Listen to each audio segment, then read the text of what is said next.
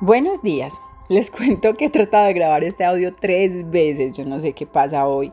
Y además el sutra que es bien lindo, bien, bien presente, bien traído a la práctica, es súper, súper práctico. Espero que muchos lo escuchen de verdad porque creo que trae mensajes muy lindos para cada uno y para cada una. Entonces, ok, el sutra de hoy es el sutra 30 y nos dice lo siguiente. La enfermedad, el embotamiento, la duda, el descuido, la pereza, la indulgencia en los sentidos, la falsa percepción, el fracaso en alcanzar terreno firme e inestabilidad, estas distracciones de la conciencia son obstáculos. Los obstáculos a la conciencia interna o testigo son las nueve distracciones enumeradas aquí. Sin embargo, no son insuperables. Mediante la práctica de entrega al Señor, tal como se describió anteriormente, incluyendo el japa con devoción, al igual que el cultivo de sus opuestos y otras prácticas espirituales, incluyendo el servicio desinteresado a los demás, conocido como karma yoga, los obstáculos pueden ser vencidos. La enfermedad es a la vez física y mental, resulta de cómo reaccionamos al estrés de la vida. El embotamiento sucede cuando no hay la energía adecuada y no podemos mantener una atención continua.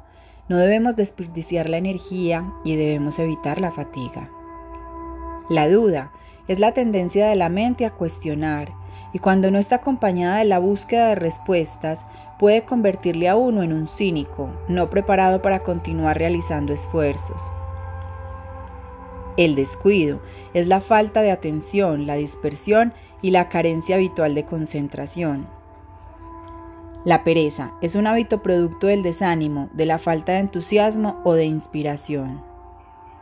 La indulgencia en los sentidos o adicción a los sentidos ocurre cuando no existe desapego hacia los deseos, sino que más bien son estimulados.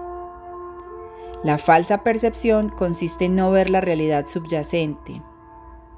El fracaso en alcanzar terreno firme sucede cuando hay una falta de paciencia y de perseverancia. La inestabilidad es el fracaso en mantener un equilibrio durante las subidas y bajadas de la vida, debido a una falta de conciencia en la propia práctica, perderse en el, obstáculo, en el espectáculo transitorio de la vida, en la ilusión, en el maya. La práctica que nos recomienda Patanjali para el día de hoy es la siguiente. Haz una lista de cómo los obstáculos anteriores aparecen en tu vida. Especifica cuáles te afectan en mayor orden de importancia. Cultiva sus opuestos usando técnicas de autosugestión y afirmación. Comienza con los que menos te afecten, límpialos y sube hacia arriba en la lista. Les voy a repetir las nueve distracciones. La enfermedad, el embotamiento, la duda, el descuido, la pereza, la indulgencia en los sentidos, la falsa percepción, el fracaso en alcanzar terreno firme y por último la inestabilidad.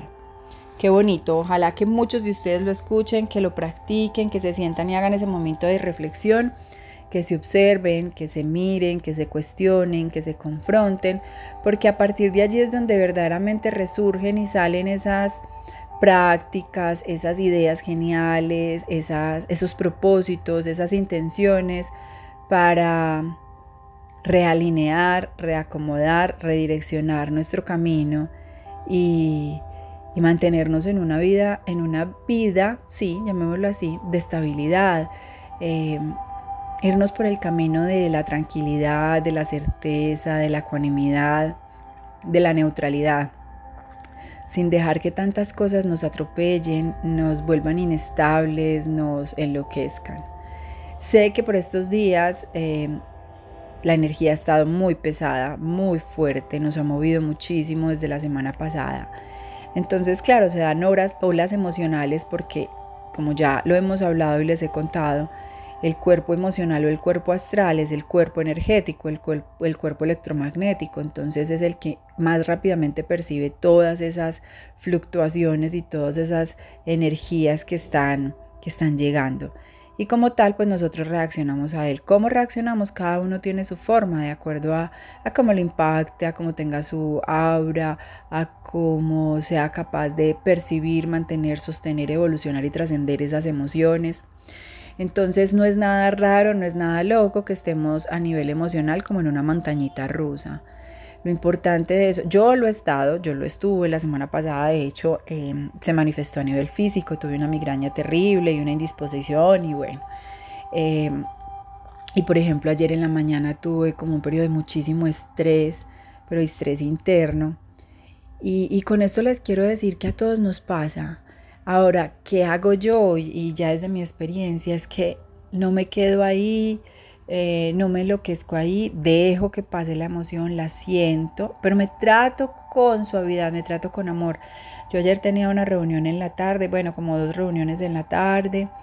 Y, en la mañana estuve como bajo mucha presión de estrés y entonces eh, las reuniones de la tarde también me alteraban, me acosaban y decidí respirar profundo y decir, bueno, estoy estresada, estoy angustiada voy a dejarlo pasar, voy a soltar, no voy a pensar en la reunión de la tarde, voy a ser responsable y voy a escribir, de pronto no alcanzo a llegar, esto y esto, y voy a dejar y voy a vivir esto que tengo que vivir así paso a paso, sin atropellarme y sin enloquecerme.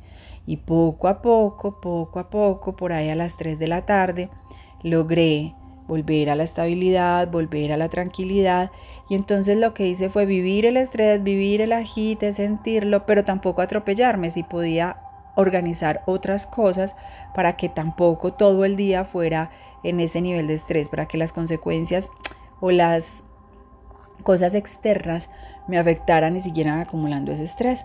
Y de esa forma lo fui eliminando, luego me bañé con agüita con sal marina y en la noche estaba perfecta para comenzar el grupo de cábala que fue precioso, que fue muy rico, fue delicioso, compartir conocimiento, compartir dudas. Eh, bueno, fue un grupo muy bonito. Entonces, entonces, bueno, eso es como la invitación. O sea, permitámonos sentir, tratémonos pasito con amor, comprendamos y entendamos qué, qué viene detrás de ese sentir y, y dejémoslo pasar como una olita, como una olita del mar, viene y va. Así son las olas emocionales, vienen y van. No nos quedemos ahí, no las cultivemos, porque entonces empezamos con los pensamientos a afianzarlas, a cultivarlas y entonces se van quedando más y más y más y ya así es cuando empezamos a abrir huequitos en ese campo electromagnético que finalmente se traducen en enfermedades físicas, mentales o emocionales.